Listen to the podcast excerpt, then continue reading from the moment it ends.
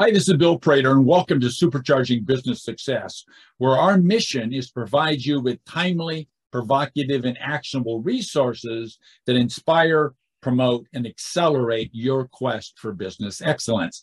Today's episode is how to make sure your email marketing is a business asset that works. And we'll do that in just seven minutes with Sue Painter. Now, Sue is a veteran owner of both a brick and mortar business and a, a successful online consulting business. Sue Painter founded the Confident Marketer in 2006 She's provided business strategies for online and small business owners across the United States and in many other countries across the planet since that time. She's a certified book yourself solid business coach, a certified email marketing specialist, and a quick study at seeing where solo and small business owners are stuck.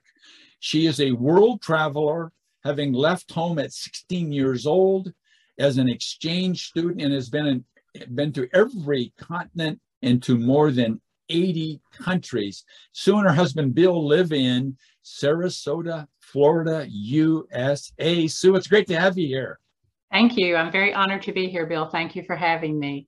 Your, our listeners are, go, are going to absolutely enjoy listening to you talk about number one, who's your ideal client?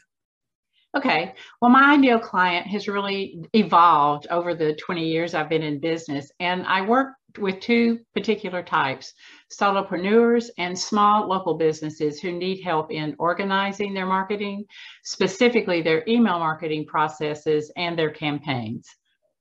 So these uh, entrepreneurs, small business owners, and so forth share a problem, I'm sure, that you solve. So can you uh, give us specifically what that problem is? Sure can. Uh, usually, because of time factors or a lack of knowledge on the business owner's part, they're really not developing the business asset of an email subscriber list for their existing customers and their prospects. So, I solve the problem of how to approach, set up, sustain, and get measurable results through their marketing, including email. So, um, thinking about feelings, emotions, uh, what's going on inside somebody, what sort of uh, what sort of symptoms might they have as they're listening to you right now that would give them a little trigger to say, I need to talk to Sue Painter about this? Uh, sometimes people realize that they have no way to contact their prospects or to reach out even to existing customers. They haven't they haven't really collected any of that data. So they don't have any other way to keep in mind uh, to keep top of mind with their customers and to begin to be top of mind for their prospects. They don't have a way to educate people about their business on a regular, consistent basis and they don't know how they don't have a way to make quick offers in response to business changes. So those three things are really critical for small business owners and solopreneurs. And email marketing is the way to do that rather than depending on social media which can and does disappear sometimes. Yes indeed it does. So what sort of uh, mis- common mistakes sue do you see uh, solopreneurs business owners taking uh, on their own when they try to solve this kind of problem all by themselves? They don't really understand that their email marketing list is a business, their subscriber list is a business asset. So they think about it as something that is um, something that I know I need to do, but I don't have time for because I have more pressing business. They don't know who to who to reach out to for help in organizing that and structuring it properly so that it works 24/7 for them. Um, and sometimes they really don't know how to pick the correct autoresponder software that is a good match for their particular business. Um, and if they have it, they probably have not updated it or used it correctly. So, um, and then the other big thing is they think people won't open their emails, but in fact, people do open your emails if they are compelling and interesting and used in the right way. Beautiful. That's thanks for that great explanation. So, uh, question five is: What's one single free action our listeners could take, Sue, maybe even today, would help them break through this uh, sort of logjam they've created for themselves? Just really commit yourself. Make a decision that you're going to build your email subscriber list and you're going to see them as an asset that actually you can, if you were going to sell your business, the size of your subscriber list would be one factor that would enter into the sale, as well as how active and responsive that email list is. So make a decision that it's an asset that you need to pay attention to and be consistent with, just like any other business asset that you have.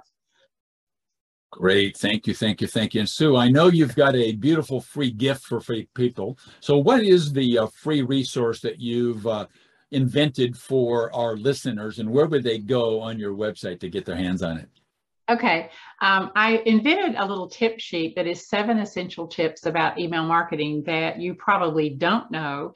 And you can get that at confidentmarketer.com slash Bill Prater confidentmarketer.com slash Bill Prater. So that's the seven tips that probably will be, it, probably two or three of them will be news to you if you are an email user in your business. Beautiful.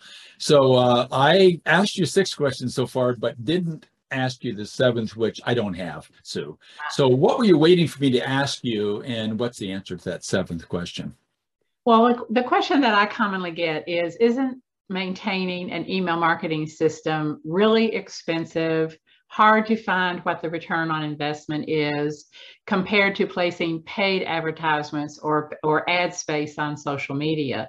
And the answer is absolutely not. You can burn through uh, ad spend on social media or placing paid advertisements like on pay per click with Google, a lot fat you can you can blow through that quickly. But once you have invested in an email system and gotten one that is not too robust for you, but rather fits your business, then you will find that you'll use that asset over and over again and it will actually be cheap compared to ad spend in most of the markets that you can spend money in. Beautiful. Thank you. Thank you. Thank you. And uh, that is absolutely true, everybody. So I would suggest that you take that all to heart, get the free gift she's at, uh, offered to you, and reach out and talk to Sue when you need to step up your overall marketing situation, particularly email marketing. So, Sue, thanks very much for being here, spending your time with us today. Oh, thank you. It's an honor to be here. Take care, Bill. It's good to see you. Thank you. In closing, let's focus on a single fact, and that is this. Businesses do not become extraordinary in a single moment. Instead, they get there as a result of the owner first learning and then applying a proven combination of having the right mindset of a dedication to a system of management. And number three, leveraging high performance teams, which includes your own staff and outside advisors, consultants, and coaches. Thanks for listening, Sue. Once again, thanks for being here with us. Bye. Thank you. Bye bye.